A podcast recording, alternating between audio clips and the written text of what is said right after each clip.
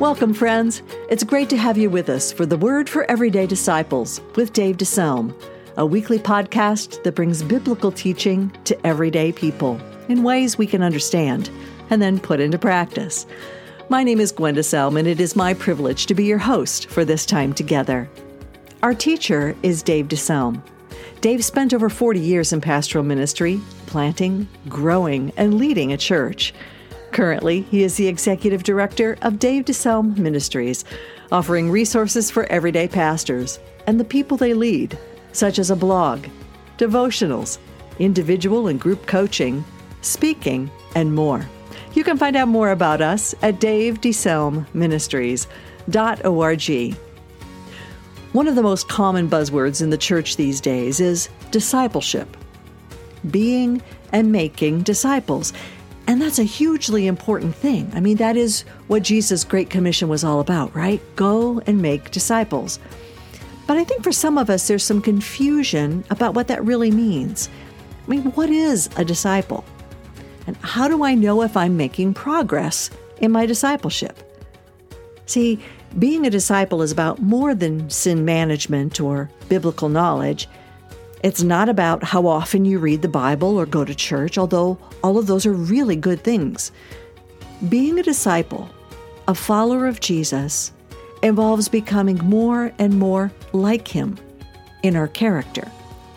And that's what this message is all about.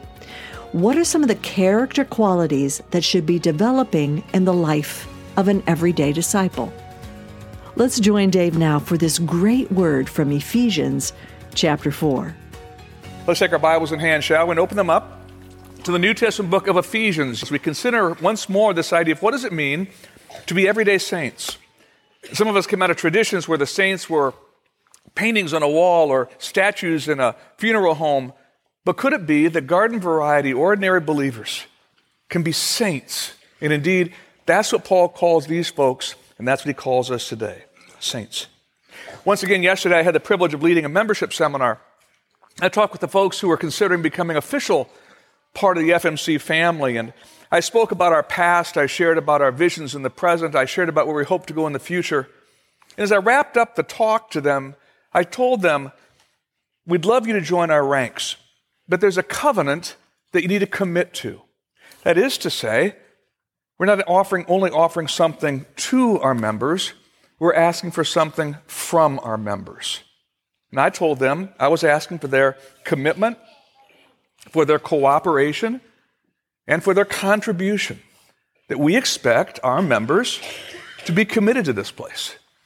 We expect our leaders to cooperate with the leaders of this place, and we expect our leaders to contribute freely, graciously, generously to this place. Beyond that, though, I added two other aspects of covenant that I thought were really important. I said, I'm asking this of you I will strive to lead a God honoring life, characterized by godliness and the fruit of the Spirit love, joy, peace, patience, kindness, goodness, faithfulness, gentleness, and self control. And I said, This is what I'm going to ask of you. We're not all perfect, but this is our goal. This is where we're headed. These are the kind of people we want to be. Then I shared this with them as well. I will endeavor to be loyal to FMC and build unity by encouraging when I can and confronting when I must. I said it's going to be very important as you join our ever growing ranks to recognize that it's not simply that we follow a vision, it's not simply that we join in a ministry, that we encourage our leaders. It's going to be important to consider how do we treat each other? How do we treat each other along the way? And that's what I shared with them. You see, when you join an organization, is it not true you join not only the organization, but you commit yourself to those people. You say, I want to be loyal to those people, and I want to make sure that I represent them well. Those of you who were in the Marine Corps know that well. Marines, in fact, I had a guy first service who said, I almost went hoorah after that. But Marines, you determine if you're a Marine. I will be loyal to my fellow Marines, and I will promote and represent the Corps well. You join a philanthropic organization, and you're saying, in effect, I will uphold the club's standards, promote its goals, and represent it well. In Ephesians chapter 4, Paul says this beautiful thing called the church that you're a part of when you embrace Christ. God becomes your father. You've got brothers and sisters. How you treat them is a reflection on how you're representing your father and this beautiful thing called the church. So he gives us some instruction in that fourth chapter. You found it? Ephesians chapter 4. I'm going to share with, share with you the first six verses. And I'm really going to be interactive this morning, so get a writing utensil. You're going to be doing some self assessment in the next 20 minutes, if you would. Chapter 4, verses 1 to 6. As a prisoner for the Lord, then, I urge you to live a life worthy of the calling that you've received. Be completely humble, gentle, patient, bearing with one another in love. Make every effort to keep the unity of the Spirit through the bond of peace. There's one body and one Spirit, just as you were called to one hope when you were called one Lord, one faith, one baptism, one God and Father of all, who's over all and through all and in all. Noting at verse 1 there, let me read it to you again. As prisoner for the Lord. That's how the NIV renders it. I think I like even more how the New American Standard puts it. Take a look at this. Let's read this out loud and together, shall we? Therefore, I, the prisoner of the Lord, implore you to walk in a manner worthy of the calling with which you've been called. Looking at this, glance back down at your Bible, because most of you have the NIV. Notice a shift in prepositions here. The NIV says a prisoner for the Lord. This says a prisoner of the Lord. The Greek allows for both. So, what does he mean when he says a prisoner for the Lord? I think he's saying, in effect, if you hope to walk worthy, it's going to cost you something at times. It's going to cost you something. Paul was writing this while under arrest. And he recognized that the consistency of his walk resulted in being arrested. He said, if you're going to walk this way, it may well cost you. And I think that's a fair rendering of the, of the text. But I like even more that aspect of the Lord. Let's run it up there again. See the prisoner of the Lord. What's that mean? What's he mean by that? I think he's saying, because typically we talk about if you're a prisoner of something, it's negative, right? He's saying, I've been utterly captivated by Jesus. Jesus has captured my heart. I'm truly a prisoner, not simply for the Lord, but of the Lord. As such, to Paul's way of thinking, his motives were Christ. His standards were Christ. His objectives were Christ. His vision was Christ. Everything he thought, planned, and did went through the filter Will this honor Christ? He was captivated by him. Can you imagine if you would use that grid wherever you go this week?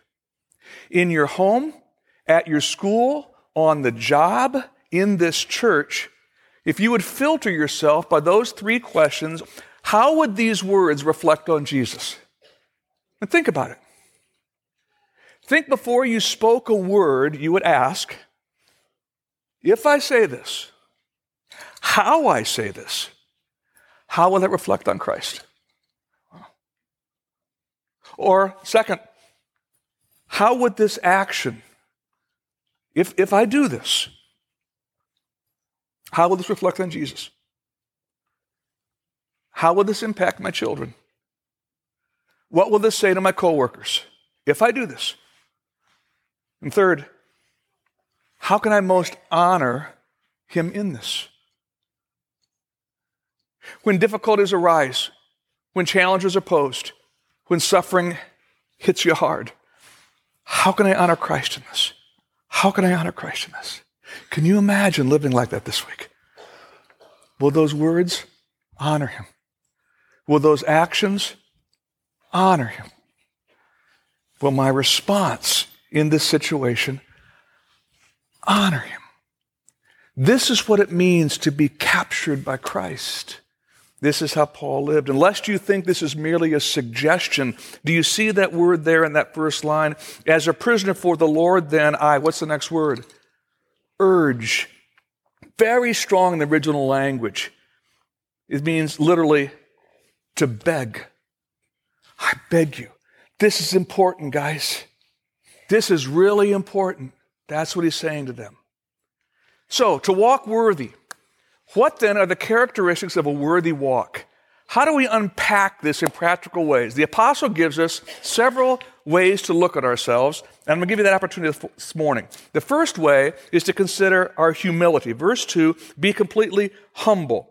You see that? The Greek word means to think or judge with lowliness, to consider yourself as less. In the Greco Roman world of the first century, this was totally foreign. Nobody would ever see themselves as less. The society was highly hierarchical, slaves all the way up to citizens and beyond to royalty. You always sought to elevate yourself, always. You would never seek to live beneath yourself. And yet, this is what humility is. Where did Paul get this idea then of humility? He got it from his Savior. Jesus turned this value upside down. Though he was the very Son of God, he chose to elevate others. Though he deserved to be served, he chose to serve. Nowhere is this seen more clearly in one of the most astounding sections of Scripture in all the gospel accounts. Most of you are familiar with this. Jesus, knowing that the Father had given all things into his hands, and that he'd come forth from God and was going back to God, got up from supper, laid aside his garments, and taking the towel, he girded himself. And he poured water into the basin, and he began to wash the disciples' feet. Why did Jesus have to do that? because nobody else would. The one who washed the feet, even the pecking order among slaves, was the lowest of all the slaves. Can you imagine the 12 walking into that upper room? There's the basin, there's the towel, there's no slave. And one by one, Peter, I ain't doing it. James, mm John, not me, Matthew, Thomas, all walk by. And Jesus gets up, takes off his robe, wraps a towel around himself, and chooses to wash their feet, to serve them at the lowest possible level. By the way, in the timing of the evening, who was still in the room at that time who would shortly thereafter leave? Judas.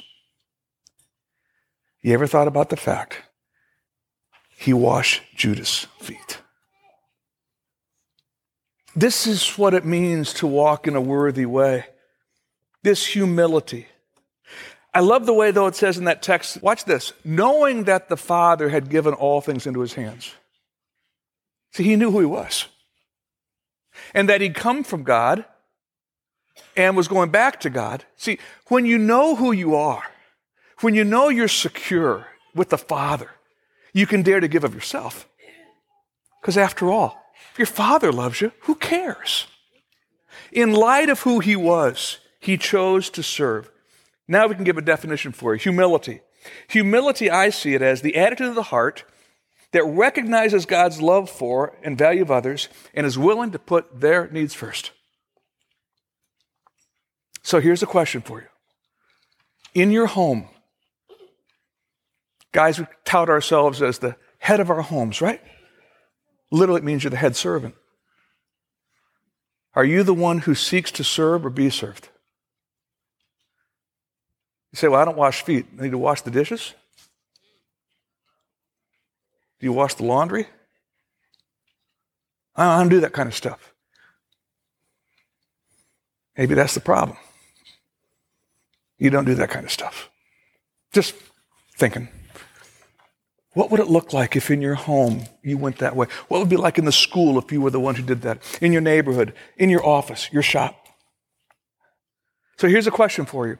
If you were to assess your humility quotient, if 10 is Jesus hmm, and 1 is far from Jesus, I want you to pencil out right now, or pen, and put a number next to the word humility you wrote there. No fives allowed. No fives allowed. In your home, at your school, in this church, your servanthood, your humility. How would you grade yourself? No one's going to see this but you and God. How would you grade yourself?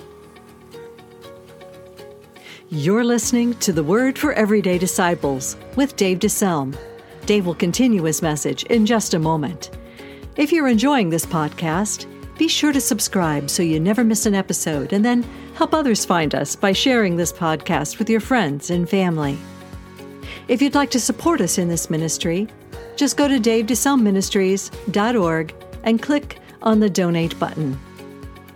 Well, Dave and I are excited about what God is doing with Dave DeSelm Ministries, and we'd like to invite you to follow us on that journey by signing up to receive our weekly update. Get the latest DDM news and a personal word from Dave sent to your email inbox each Monday morning. You can subscribe to the weekly update on our website, davedeselmministries.org. Now, let's return to Dave and the rest of today's teaching. Second characteristic, same verse uh, humble and gentle. See the word gentle? Uh, literally in the Greek, it means meekness. Now, most of us, we think of the word meekness, we think of weakness. But in the original language, it was far from that. It did not speak of timidity or cowardice in any way. Meekness is better defined as power under control. As a horse that has been trained to respond to its master loses none of its strength and none of its speed, but is totally under control to serve the best. This is meekness. In this case, I think the apostle is saying this it's choosing to not power up when you could power up. Or the idea of you so determined to get your way that you will become argumentative and combative and even harsh. You say, wait a minute, these are worthy goals. We're pursuing worthy goals. It's worth anything. Seems to me that it says of Jesus in Matthew 11 29 that he's gentle and humble in spirit. He's gentle and humble in spirit. And as such, I think we need to understand that gentleness is defined this way the spirit of one who is not only committed to worthy goals, but displays graciousness in the pursuit of those goals. Would that describe you? Would that describe you in your home? She's so gracious. He's so kind. She's so gentle. Would that describe you in your job, at your school? Would that describe you in committee meetings? He's not argumentative, she's not combative. Loves the goal, but boy, how how he gets there. The means is as important as the ends. Jesus, learn from me. I'm gentle and humble in spirit. No one was ever more committed to the goal than Jesus, and no one was ever more gentle in getting there. That's a worthy walk. Once more, assessment time. Ready? If 10 is Jesus and 1 is far from Jesus, how are you as it relates to being argumentative, combative, and even harsh as it relates to pursuing what you think are good goals. Assess yourself.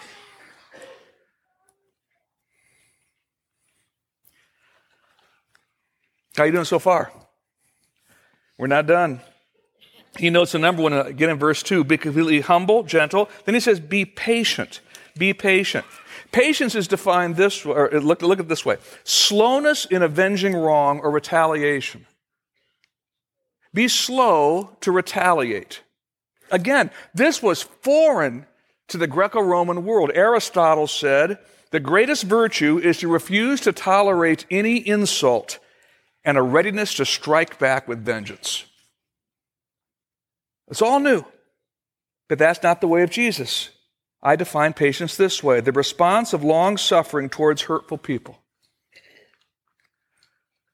Responding without vengeance or retaliation when hurt.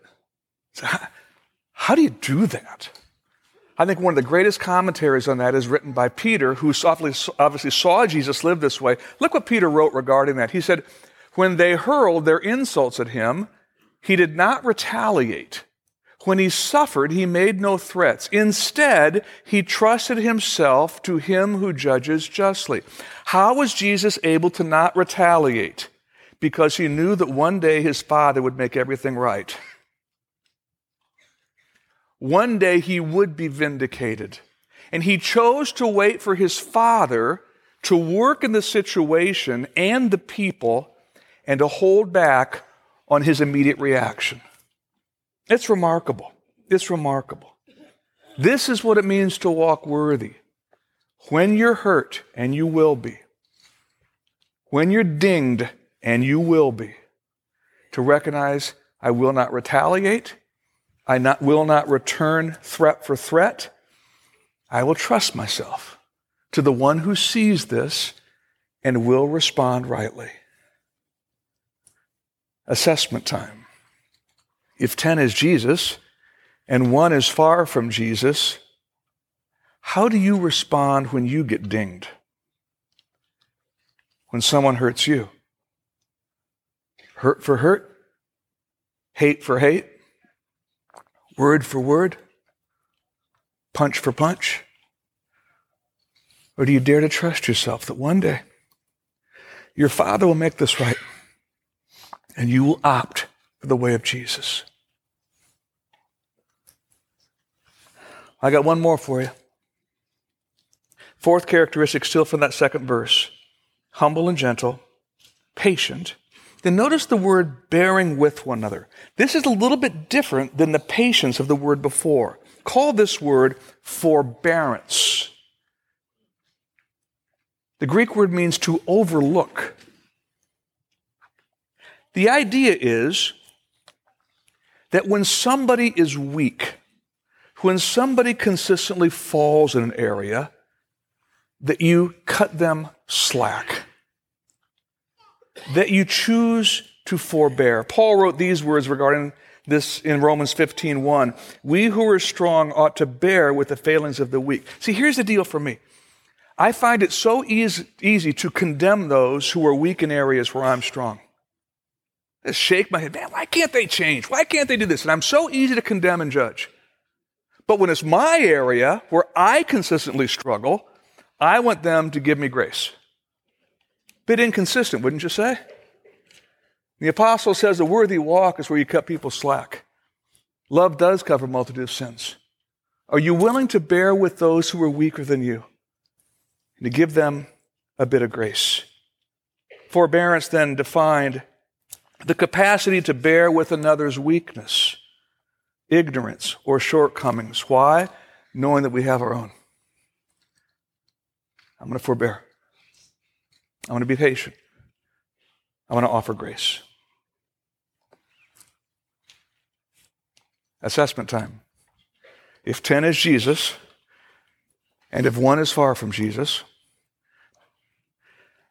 how are you as it relates to your response to those who are weak around you, to those who stumble, to those who fail, to those who struggle? Do you forbear? Are you gracious? Or do you power up? It's interesting how these things are woven together. Humility gives birth to gentleness. Gentleness leads to patience. Patience results in forbearance. And all of these preserve the bond of peace that it says in verse 3. Verse 3 make every effort to keep the unity of the Spirit through the bond of peace. Every effort. The Greek participle here is very strong zealous effort. Great care. What's he saying? Come on, guys. We're in the same family. We've got the same father. Be humble. Be gracious. Be patient. Be kind. Make every effort to walk worthy because a world is watching. Walk worthy. Walk worthy. And then he concludes in verses 4 to 6.